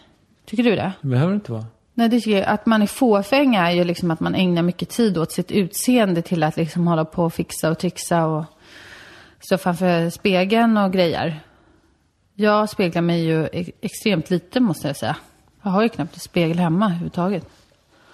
Så det är ju mer att man liksom, om man är fåfäng tycker jag, då har man ju liksom hållit på och grejat och färgat ögonbryn. Och, alltså, jag menar, nu säger inte jag det för en kvinna, för det är ju ganska vanligt. Men alltså det finns ju många som, som aldrig skulle gå utanför dörren osminkade eller liksom som alltid tänker liksom på hur de ser ut. Och det är där jag menar att jag kanske skulle tänka lite mer på. Jag använder mig självklart utav, jag, är, jag, ser, jag, är liksom, jag ser ut så här. Och jag använder mig självklart, jag måste ju liksom visa upp mig eftersom jag jobbar med tv. och det jag gör. Så att jag använder mig självklart utav den jag är. Ja, jag- det får ju aldrig överglänsa liksom innehållet i det som jag gör. För att jag tycker innehållet i det jag gör är ju mycket viktigare än hur jag ser ut. Men sen kanske man fastnar för det. Och det är ju självklart att eh, jag tror att jobbar man man med sig själv i bild. Det finns ju, många, det finns ju en del kokboksförfattare som aldrig visar upp sig. Som är just det. helt, och de har valt det spåret. Men det är ju liksom... Kajsa är Warg till exempel. Ingen aning om hur hon ser ut. Hon kanske är död förresten. Hon, ja, hon lever ju inte riktigt länge. Nej, men Anna Bergenström är ju ett exempel. Hon har ju varit ganska doldis. så. Hon, Mm. Jag tror hon jobbade på Svenska när DN i typ skrev för dem i 20-30 år eller något. Och gjorde bland annat Annas mat och så här. Men hon har ju aldrig... Fast det är ju något att hon, hon kanske inte har gillat det. Och hon kanske framförallt tillhörde en helt annan generation. Nu tycker jag, när jag började gjorde min första bok och var på omslaget, då var det inte så många kockar som var på omslaget av kokböcker. Men det där är ju en utveckling som har skett nu. Nu är ju alla kockar på, liksom även liksom, ja men precis alla. Och känd som okänd om man säger så. På omslaget av kokböcker, så är det ju. Så det är ju, jag tror att det kanske är viktigt också för mottagaren att få ett ansikte till vem är det som, vem är det som gör den här maten. Men du, du fyller 40 snart. Ja. Ska du ha fest? Egentligen skulle jag vilja ha en sån sjudundrandes fest, men jag har inte riktigt landat i det där riktigt för att dels så fyller jag år på midsommar. Och det är en så här hopplös, liksom, det är som att fylla år på julafton. För folk har sina traditioner och liksom är alltid på vissa ställen och det är barn och liksom, det är ju lite svårt att fixa barnvakt på midsommar. Till exempel om man vill ha en riktig fest just. Så då måste jag lägga festen någon annanstans också. Plus att jag, jag har ju som sagt var många halloumis på grillen just nu va. Så att det är ju lite många grejer att hålla reda på.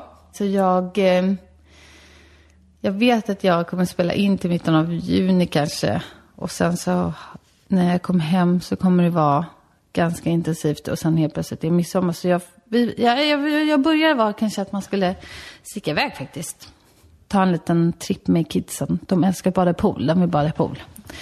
Så man liksom bara inkvarterar sig, dricker lite champagne vid en poolkant någonstans och njuter av att vara 40. Men samtidigt så är jag lite rädd för att jag ska hamna i någon så här, äh, att jag ångrar mig att jag inte hade 40-årsfest. Så det är ett dilemma. Jag måste, jag, jag måste, det är en väldigt stor del av min personlighet faktiskt, att jag har sjukt svårt att bestämma mig. Jag sitter alltid på staketet så här, höger, vänster. Alltså ska jag eller ska jag inte? Och liksom, just speciellt med så här sto, de stora besluten i privatlivet tycker jag är sjukt jobbigt. Jag behöver liksom ha någon som knuffar av mig åt ena eller andra hållet. Hur är din man då? Använder du honom mycket? I beslut, ja, som bollplanka, absolut. Mm. Det gör jag. En grej som jag inte, inte kan fråga dig om.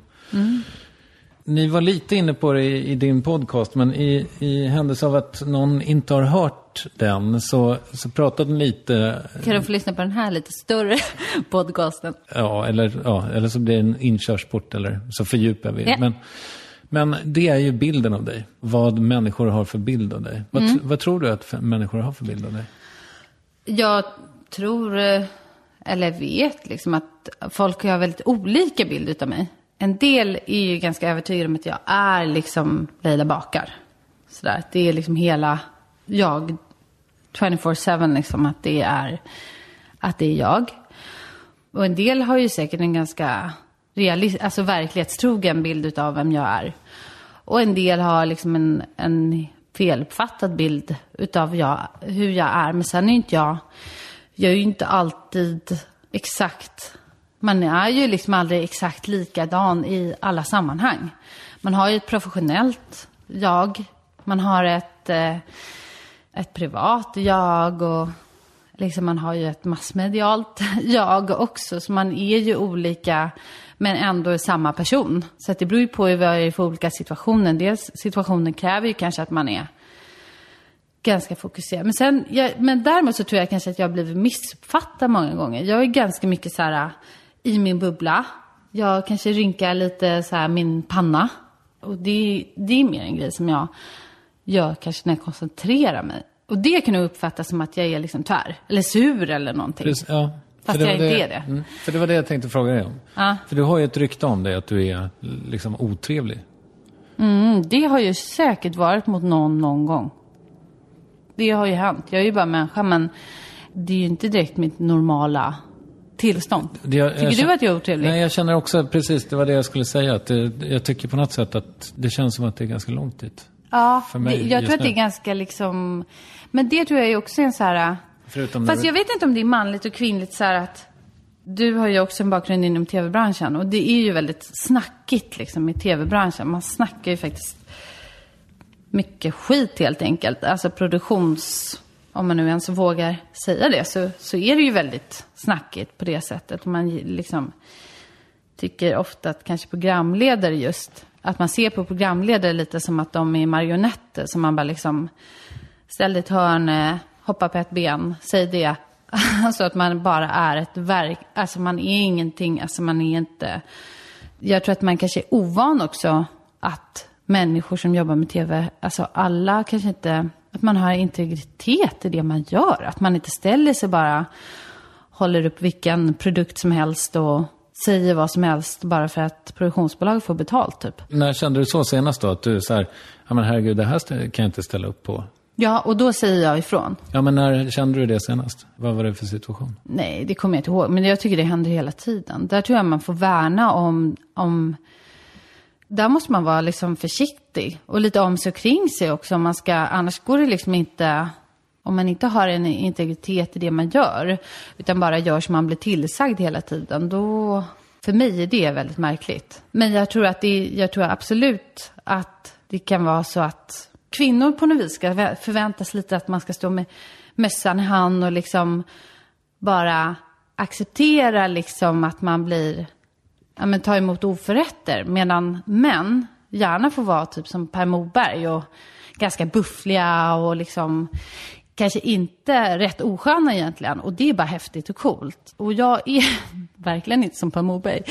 Men alltså jag tycker inte, nu ska jag inte säga för jag tycker väldigt mycket om Per och han är inte liksom, men jag tror att det är manliga, alltså vad, hur man ska, hur, vad som är okej att vara som man eller gubbe. De har ju liksom ett helt annat svängrum än vad en kvinna har. Vi ska liksom bara ta emot och liksom tacka för det lilla som vi får tillkastet till oss ungefär.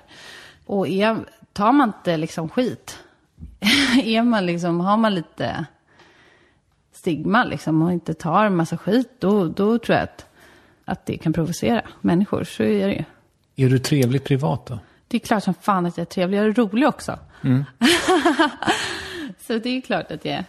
Men återigen, jag menar, det händer ju att jag är otrevlig privat också. Jag kan vara sjukt otrevlig mot min man om jag ser på honom. Men det är väl normalt. Jag är liksom bara människa. Men jag tror att det kanske är så att man blir mer förvånad alltså, eftersom mina program är så här. De är väldigt hårt kontrollerade från fyran. De vill ha det här härliga, att allting och det ska vara liksom tralala-musik och snygga vinklar när man hänger, häller smör och socker och glaserade tårtor och liksom bara härligt leende och så här. Och jag kanske svär som en liksom borstbindel under mina inspelningar, men det klipper de ju bort. Så det är ju väldigt hårt redigerat. Och om man då träffar mig i ett sammanhang där jag kanske har en diskussion med en hantverkare, eller något annat sammanhang, eller att jag liksom helt enkelt säger ifrån om jag tycker liksom, nej men det här, det här är inte jag någon lust att ställa upp på eller vad det kan vara. Då kanske man upplever det som väldigt starkt. Men gud, jag trodde att du var Leila Bakar. Och att hela ens liksom världsbild bara rasar ihop bara för att man är helt så här förkrossad över att jag inte är liksom karaktären ändå som kanalen har velat skapa. Jag hoppas att det inte är någon som bygger hela sin världsbild av på hur du är privat. Jo, men det är ganska roligt. Alltså, jag, jag måste ändå säga så här. Innan jag träffade min Mårten så kunde det ju vara så att jag, då hade jag ju börjat jobba med tv så här. Att jag dejtar killar. Såklart, det gör man när man är singel. Men de, jag tror att jag, jag är ju, kommer ju från den här ganska tuffa restaurangbranschen och som restaurang som Akvavit och Fredsgatan. Det är liksom, det är ganska hårt klimat och det var ju från Akvavit var ju rätt många man, manliga kockar som åkte hem för att de liksom, det var med blödande magsår, att det var tufft. Men sen har ju jag, nej men drivet och entreprenörskapet och tycker det är härligt och passion liksom kring det. Men då kunde jag känna ibland så här att, att det vart lite en chock för dem att jag liksom inte var Leila Bakar i blommigt förkläde och bara stod och bakade kanelbulle hela dagen. Och det är ju ett hemmafru-ideal och ett format och liksom en... Men det är ju inte hela mig, liksom Nej. som privatperson när man ska liksom slänga upp fötterna på soffbordet och käka popcorn. det är inte samma, liksom, det är inte hela liksom. Och det är väl det, att man kan separera och ändå förstå liksom att folk... Det är ju inte liksom en fejk utan mig själv, men det är ju en väldigt tillrättalagd liksom, program. Hela, allting ska vara så perfekt och härligt och det är ju väldigt hårt redigerat. Om jag svär eller bränner i mina bullar så klipper vi bort det. Jag vet att det här kommer som en chock för de flesta, men så är det. Så att eh, det gör ju också att man liksom, jag tror på sätt och vis så, så målar man ju upp en bild av den här karaktären. Eller att jag är så att det är 100% hela tiden dygnet runt kanske. Och det är verkligen en stor del av mig, för det är ju jag. Men det är ju inte dokumentären om vem jag är. När görs den då? Never. det tror jag inte behövs. Dels så undrar jag lite grann vad en borstbindel är för något. Ja, det vet jag inte. Nej. Det är ju det är ganska roligt, för jag är ganska bra på att hitta på mina egna ordspråk. Till exempel att man sopar mattan av någonting. Men man sopar ju banan, till Ah, exempel. Ja, men jag kommer på ja. Mm. väldigt mycket där liksom äpplet faller inte så långt från äppelträdet, men det är ju päronträdet. Och, nej, det är ganska många grejer som jag upptäcker att man liksom, Vadå, är det äpplen som faller långt ifrån päronträdet? ja, tydligen. Okej. Och man hager vad man tager. tager. Man kan ju vända på allting. Ja, jag förstår. Men du, jag ska bara säga en sak. För det känns så här som att jag vill... Jag tycker att det är jobbigt om du känner dig objektifierad för att jag tycker du är het. För när du kom så tyckte jag också att det, du stod för någonting nytt liksom. Men jag tror att det där har med det du säger att göra. För att på något sätt så påminner det mig kanske, och det är ju så här oidipalt och jätteäckligt, men om min barndom liksom. Att man så här blir född, alltså att man blir, får föda av en person. Och då höll liksom Leila Lindholm den bilden vid liv på något sätt, eller återuppväckte den önskan i en tid när det kanske inte riktigt ser ut så. Jag har alltid lagat min egen mat så att det är inte det. Men det verkade härligt att vara i det där universumet. Det är ju otroligt svårt. Alltså, alltså, det känns så onyanserat. Men liksom, det är självklart liksom att den man är i rutan är ju liksom, det är ju, det är ju jag. Men det är ju ändå, fokuset är ju som sagt var på maten. Och det är det man fokuserar på och inte kanske liksom, alltså det finns inte så mycket tillfälle att skämta och liksom inte i de formaten som jag har jobbat med i alla fall. Så att då får man man får inte så mycket känsla av den riktiga personen. Men jag tror att det är ganska lätt att man kanske blir, ehm, nej men lite baktalad så här i, det är ju det är fritt fram att säga vad som helst egentligen. Jag har ju ingen möjlighet att försvara mig i något sammanhang. Folk kan ju prata vilt och brett och sen så tror jag att liksom en säger något till en och så säger den personen till någon annan och liksom. Har du läst din Flashback-tråd? Nej, jag googlar inte mig själv. Jag vet inte, jag vet inte ens varför man skulle använda Flashback. Det är väl om man vill ta reda på vem det är som har kört rattfull igen. Okej. Så. Mm. Vem Men är det verkligen så mycket sant på Flashback då? Det, det känns ju väldigt skitsnackigt. Ja, jag tror att du har rätt. Men, Ja. ja, men det finns nog en... Ja, det är ju väldigt mycket bara gissa. Spekulationer. Men det tror jag, det får man ju också hacka i. Alltså det får man ju lite hacka i sig. Eller liksom, det kommer ju med hela, att man får höra saker om sig själv som inte är överhuvudtaget, alltså inte ens i närheten. Jag har hört att du är heroinist. What? Jag skojar. Nej, jag tänkte väl, bara, ja, det faller ju ner då i hela... Nej, men så att det är väl... eh, Nej, men det är jättetråkigt att det är så. Jag tror kanske att... eh, Jag tror att kvinnor är mer, eller betydligt hårdare ansatta än vad män är. Och det är jäkligt sorgligt att det är det. Att det är så. När jag läser på om dig så känns det som att du aldrig riktigt har tvekat utan det har varit en ganska så här spikrak eh, väg. Jag förstår att det inte riktigt har varit det. Men, men när har du känt dig vilsen? Det kanske flashar förbi någon gång. Som sagt var, nu, den processen som, som jag håller på med butikskedjan nu är ju skitläbbig. Det är ju verkligen, krävs ju mycket hår på för att man liksom ska våga göra det här. Men å andra sidan, Hår man lever ju vad? bara, ja precis. Man lever ju liksom bara en gång, så det är ju bara, fan, man måste ju våga hoppa. Hår på bröstet eller? Ja, Eller- precis. Mycket hår på bröstet. Det känner jag att jag har. Så att det känns ju, man bara, åh herregud, hur ska det här gå? Och Liksom, det, kan, det kan jag känna. Jag brukar vara ganska cool faktiskt. Och känna så här, för att jag brukar tänka, egentligen så har jag byggt allting jag gör steg för steg och verkligen sten för sten. Och gjort det ganska långsamt. Jag var ju inte alls som Tina Nordström till exempel, som bara slog igen taket liksom på en, över en natt. Men också som fick den plattformen som hon fick, SVT och vara liksom första kvinnliga kocken i tv och liksom hela den grejen och ung och fräck och liksom. Det hade ju en otrolig genomslagskraft. Medan jag kanske mer har byggt mitt varumärke eller vad man ska säga, min verksamhet eller mitt, min plattform. Lite långsammare men också ganska genomtänkt, liksom brick by brick och genomarbetat framförallt. Men jag tror att jag har en stark inre kompass. Jag känner väldigt starkt liksom vad som är rätt eller fel. Och det är därför kanske jag är lite obekväm och besvärlig. Speciellt i så här produktionsbolagsmänniskors eh, värld.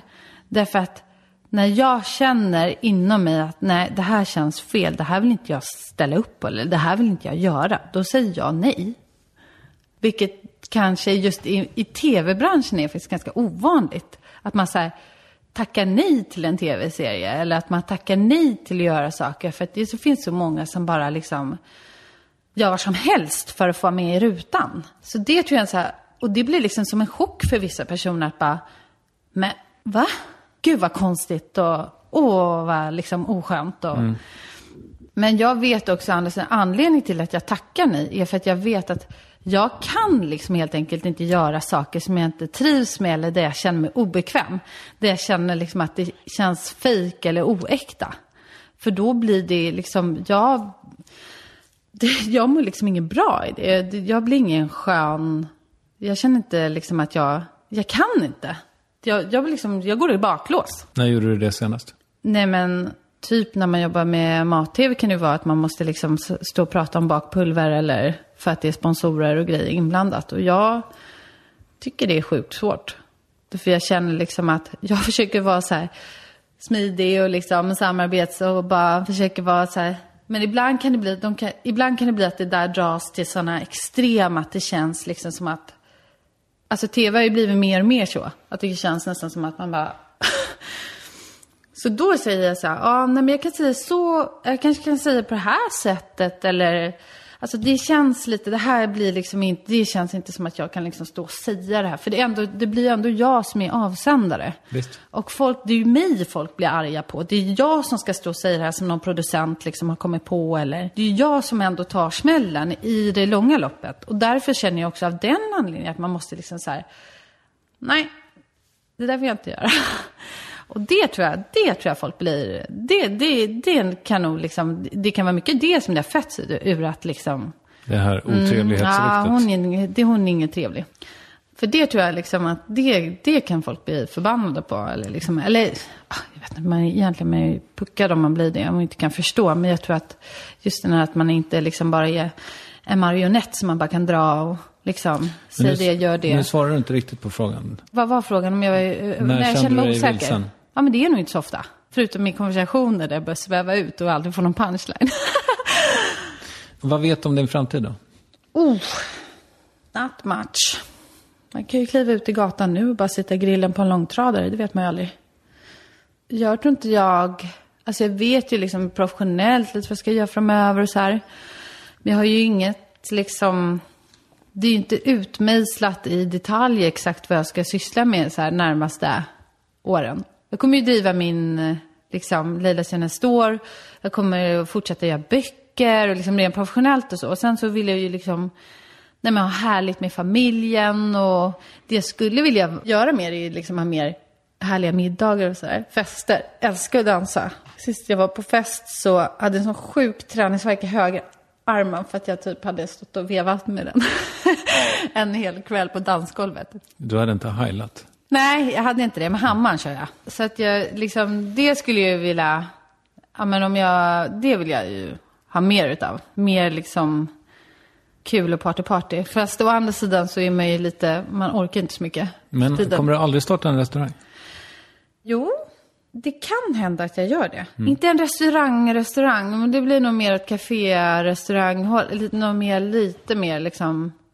Jag har nog aldrig sett mig själv så här en framtid som krögare riktigt. För att jag, jag vill jobba kreativt kring mat och livsstil. Alltså jag, boken jag gjorde innan den här kokboken som kom nu, det var ju en inredningsbok. Så att jag jobbar ju gärna med livsstil och hela, liksom, hela konceptet. Och att driva krog, eftersom jag jobbat på krogen så många år och dessutom har många vänner som har krogar sig, det är en livsstil. Och det är kanske inte den livsstilen som jag längtar efter. Och sen är det dessutom, alltså det är otroligt, det är nästan, att driva krog är ju- måste ju vara otroligt, hela personalsituationen måste vara otroligt svårt. För att man handlar, som i mitt fall med retailkedjan, så är det ju ändå fysiska saker som är svårt att liksom alla kastruller ser likadana ut. Det är inte, de ser inte olika ut beroende på vem det är som står i köket. Utan, eller vem det är som står bakom kassan. Och det tror jag att det, det måste ju vara det svåraste som gör liksom att man blir lite livegen. Man måste fan med alltid vara på krogen liksom, när man driver krog. Och det tror jag, för jag vill ändå alltid, och det har jag alltid värnat om, att jag vill ha ett liv. Med min familj och mina barn och liksom inte inte känna liksom att när jag är med familjen vill jag kunna vara närvarande och inte känna att jag ska behöva vara någon annanstans. För det, är väldigt, det tror jag är väldigt slitsamt och tufft. Att man känner sig otillräcklig. Det, den känslan vill jag liksom aldrig ha. Men det skulle ju vara otroligt kul att köra någon kafékoncept. Men det är väl det som känns som att det, det är ju ett stort vägval. Om, man väljer att gå, om man väljer att öppna den dörren liksom. Den där villan som ligger i vattnet i Mariefred, när ska någon ta hand om den? Ja, det kan man ju undra. Den är så fin. Jag, jag har varit och kollat på den faktiskt. Strandrestaurangen. Tyvärr så är ju den så otroligt nedgången. Och liksom hela källaren ligger i vatten. Plus att när jag var och kollade på den så var det som att, men helt allvarligt. Det var som att någon har släppt en bomb så här. De har liksom inte ens städat ut stekbordet. Det ligger typ en fläskkotlett eh, som har legat där de senaste fem åren i, i stekbordet. fan. Alltså det är liksom, de, de har inte diskat. Alltså det är helt sjukt. Det är som så här, här gick flyglarmet och alla försvann. Mm. Så är känslan när man går in. Så det är ju liksom, det är nog ett ganska kostsamt projekt. Ja, herregud ja. Men någon borde ta tag i det. Men du, jag ser att det, eh, Valde Sten, ser att du en del konst. Han bor ju i Mariefred, en kompis med mig. Ni är kompisar? Ja, kul. Ja, nej men eh, jag vet inte varför. Det är bara för att jag sitter och kollar på, Mariefred. ja precis, det är Mariefredsligan. Kommer du flytta därifrån? Nej, ja, det skulle vara om jag flyttar till Bahamas då. då. nej, men, eh, jag, eh, nej, eller ja, det vet man inte. Man ska aldrig säga aldrig. Är du rik? Inte just nu. Är jag inte. Jo, men, jag, jo, det, jo, men det är jag väl. Alltså jag lever ju ett li, rikt liv. Jag äger liksom mitt hus och min lägenhet och... Ja. Är Jag kan ha bil och båt och... Ja, precis. Men det är ju inte som att man bara rullar sig cash. men är det en obalans i ert eh, förhållande? För att du är, är den som gör så att ni... Det var nog det i början. Alltså det var nog det i början, men jag tycker att Mårten har ju lika stor del i liksom hela vår verksamhet som jag har. Och vi driver ju företag som ett gemensamt företag, så att det... Nej, så nu tycker jag inte att det är det. För att vi har liksom fasat ut det där. Men i början så kändes det lite så eftersom när vi träffades hade ju jag varit igång och kört eget ganska länge och liksom ändå så här byggt upp någonting. Men jag tycker vi har eh, lite rätt upp det där. Att det liksom har planat ut. Men sen tror jag också att det blir ju så också när man går ihop och skaffar barn och liksom, precis som när man gifter sig. Det blir ju ändå så här, det är ju inte så mycket mitt och ditt längre, utan det, det är ju vårt gemensamma. Oavsett vad som än händer i vår relation skulle jag alltid vilja att Mårten har det fantastiskt bra. Han är ju liksom pappa till mina barn. Alltså annars känns det ju väldigt konstigt om man inte skulle ha så att han är ju en av de, men han är ju, ja, bortsett från barnen, den viktigaste personen i mitt liv liksom. Så jag ska aldrig utsätta honom för någon så här jobbig situation. Vill du rekommendera något? Vad vill jag rekommendera? Att man lever livet och liksom är, har roligt. Jobba med det som man tycker är kul istället för liksom, att det är så otroligt viktigt. Men framförallt så känner jag också att jag vill rekommendera på något vis att man ser det man har i livet och, och uppskattar det. För att det, det blir så himla lätt tvärtom, att man ser allt det här som man inte har och liksom vad som inte är färdigt och vad som inte är tillräckligt istället för att man ser allt som man har. Man är frisk, man har friska barn, man bor fantastiskt, man slår upp ögonen och bara shit, jag har tak över huvudet. Nej men att känna att man liksom, jag tror att oavsett vilken situation man är så mår man ju så sjukt mycket bättre själv om man bara diggar läget liksom. Och eh, känner tacksamhet för det som man har fått. För att eh, oavsett, det är ju som du säger, är du rik? Ja, det bestämmer man ju själv. Jag känner ju liksom att jag slutade jobba för många år sedan. Jag har liksom roligt att få betalt. Det så det är en eh, inställningsfråga. verkligen. Vem tycker att jag ska intervjua i Varvet? Jag skulle vilja lyssna på en eh, intervju med Coco Chanel. Men det är lite sent. Det är lite kört kanske. Men jag tycker att hon var en otroligt så här, inspirerande, stark kvinna som gick i bräschen för nej, men individualitet. Och vågade stå upp rakryggad liksom, och stå för hennes vision och hennes idéer och inte be om ursäkt. Hon var ju typiskt en sån kvinna som liksom skulle bara hitta sin plats och liksom anpassa sig efter normen. Och det tyckte jag jag tycker vi kvinnor ska vara lite mer besvärliga. Liksom att man ändå någonstans så här, jag ska sluta be om ursäkt för sig själv.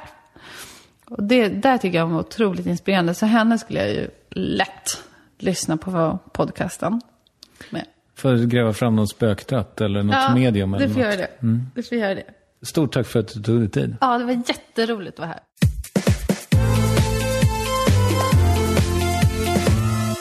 Leila Lindholm. Vissa frågor är jobbigare än andra att ställa och det var ju lite jobbigt att prata med henne om hennes rykte som otrevlig. Jag tyckte dock att det kom på skam på alla sätt och vis. Väldigt sympatisk person och jag hoppas att jag får träffa henne igen. Är det så att du vill följa hennes äventyr på sociala medier så heter hon Leila Lindholm där och jag heter Triumf på Instagram och Twitter och Värvet heter Varvet. Vi hörs om en vecka. Tack ska ni ha. Kram. Hej!